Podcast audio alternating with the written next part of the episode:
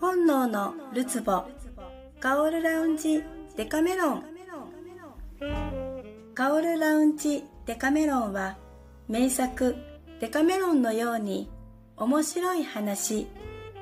男女や性のお悩みなど人の本能にまつわるお話を香りを絡めてお伝えする番組です。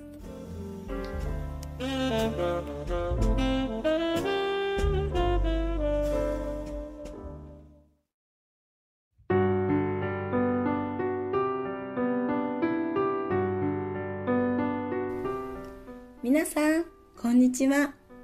アロマ調講師アロマセラピストのミカです。本日もアロマの専門家として本能や性香りのことをお話ししていきます。今回はアロマ調講師アロマパルファニストとしてお話をさせていただきますね。それとちょっと声がセクシーなスナックモードになっております。お聞き苦しいところがありましたら申し訳ございません。本日のテーマは同じ香りを選んだシャネルとマリリン・モンローです。同じ時代を生きたお二人ですが生き方は違っても真にある思いは同じだったんじゃないのかなということが選んだ香りから想像できるというお話です。まあ、これはあくまでも私の見解なんですがいい線いっていると思っていることなので皆様にぜひ紹介したいなと思いました、えー、ある香りからお二人の心の奥にある思いが想像できるんです。ココ・シャネルは大変強い女性として世に知られています。マリリン・モンローはセクシーな女性の代名詞って感じですよね。このお二人の共通した心の奥にある思い。もう先に言ってしまいますね。それは人に愛されたいということ。まあこのね人に愛されたい。誰もが思うことなんですがこのお二人の面白いところはこの愛されるための方法が真逆なところなんです。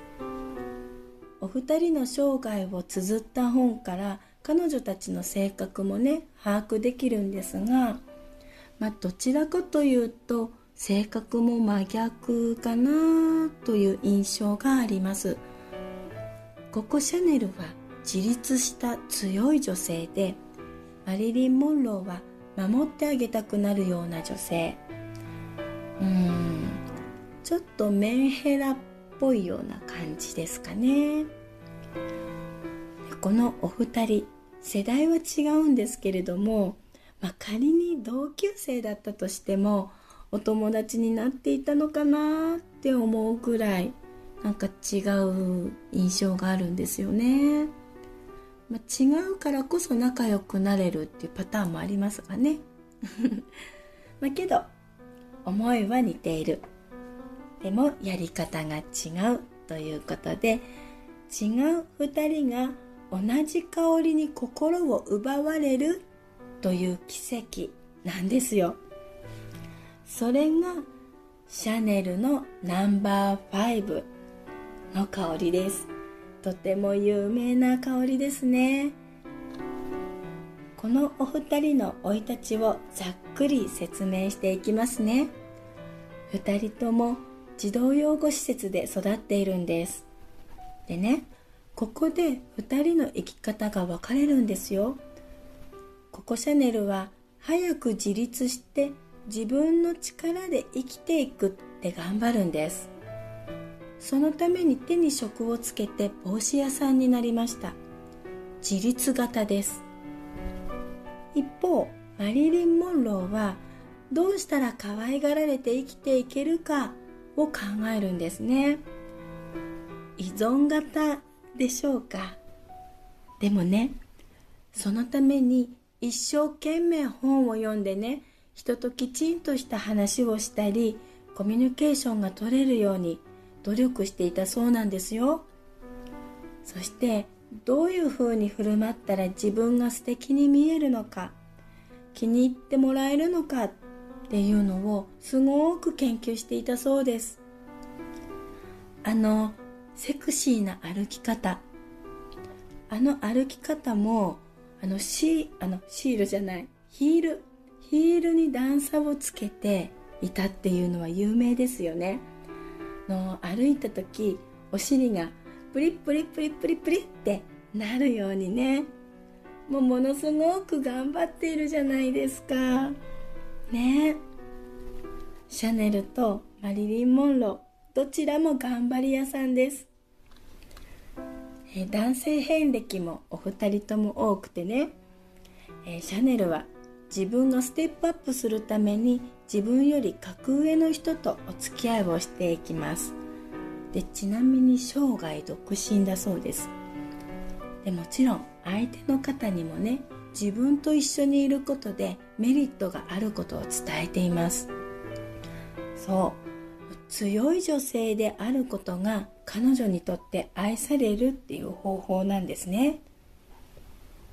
幼い頃自立すると決めてから彼女の愛される術は強い女性になって必要とされる自分になることが愛されるってことだったのかなと思います、えー、マリリン・モンローは父親のように自分に全てを注いで求めてくれる人とお付き合いや結婚をします。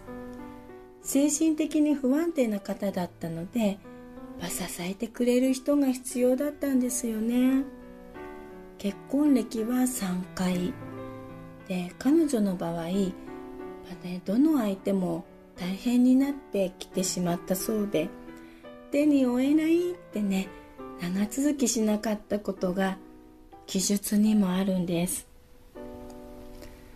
右京を連ねた方ではケネディ大統領が有名ですね。大物ですね。彼女にとっては誰かに甘えて可愛がられるっていうことが愛される方法だったんですね。でこのシャネルのナンバー5ですよ。シャネルのナンバー5はシャネルが調香師のエルネスト・ボーに依頼して作ってもらったもので10種類の試作品で5番の番号が振ってあった香りだそうです、えー、ナンバー5は女性のための香り。女性の自由を訴える画期的な香りだったんです。え今までは香水ってお嬢様がつける香りと娼婦がつける香りって違っていたんですね。でお嬢様はローズとかユリなど清楚な香りで娼婦はジャスミンやイランイランなど官能的な香り。でもシャネルはね女性って清楚な面と娼婦なような情熱的な官能的な面両方持っているよねっていうことでローズジャスミン一緒に混ぜたんです。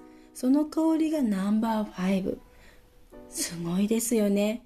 今まで別々だったものを一緒にしちゃったんですよ。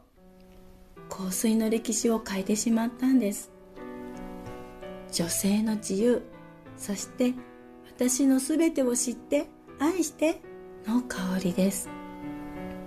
でこの5という数字はシャネルにとってラッキーナンバーでもあったみたいですがそもそもこの香りにピンとこなければ5番目の香りを選ばなかったと思います。ナンバー5を選んだ時シャネルはこれこそ焦がれていた香りまるで私が手掛けるドレスのような素敵な香りだわ。と褒めたたえたそうです。マリリン・モンローもあの有名な質問「夜は何を着て寝ていますか?」に「シャネルのナンバー5よ」って。もうこれ聞いた時のみんなの頭の中。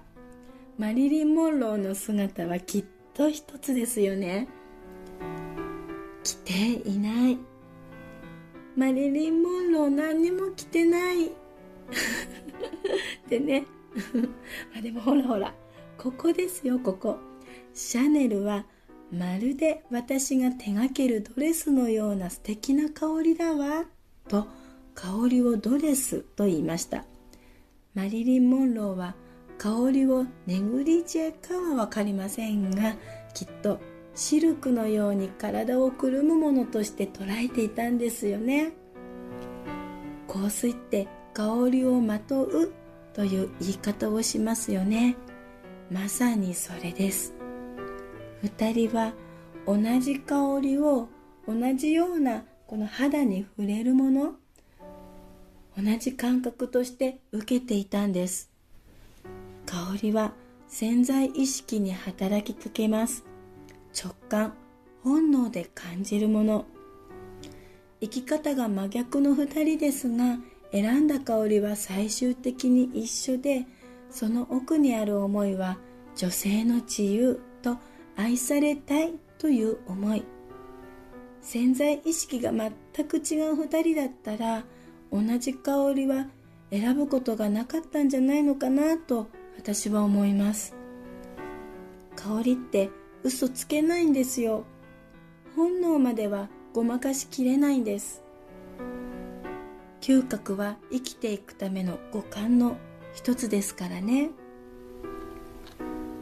なので言っていることと選んだ香りにギャップがあるとあー何かあるのかなとか正直になれないことがあるのかなってなんかわかります。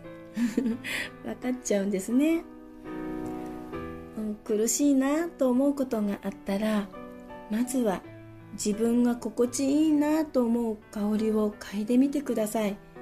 本能や性をごまかせない嗅覚はあなたの味方ですからね。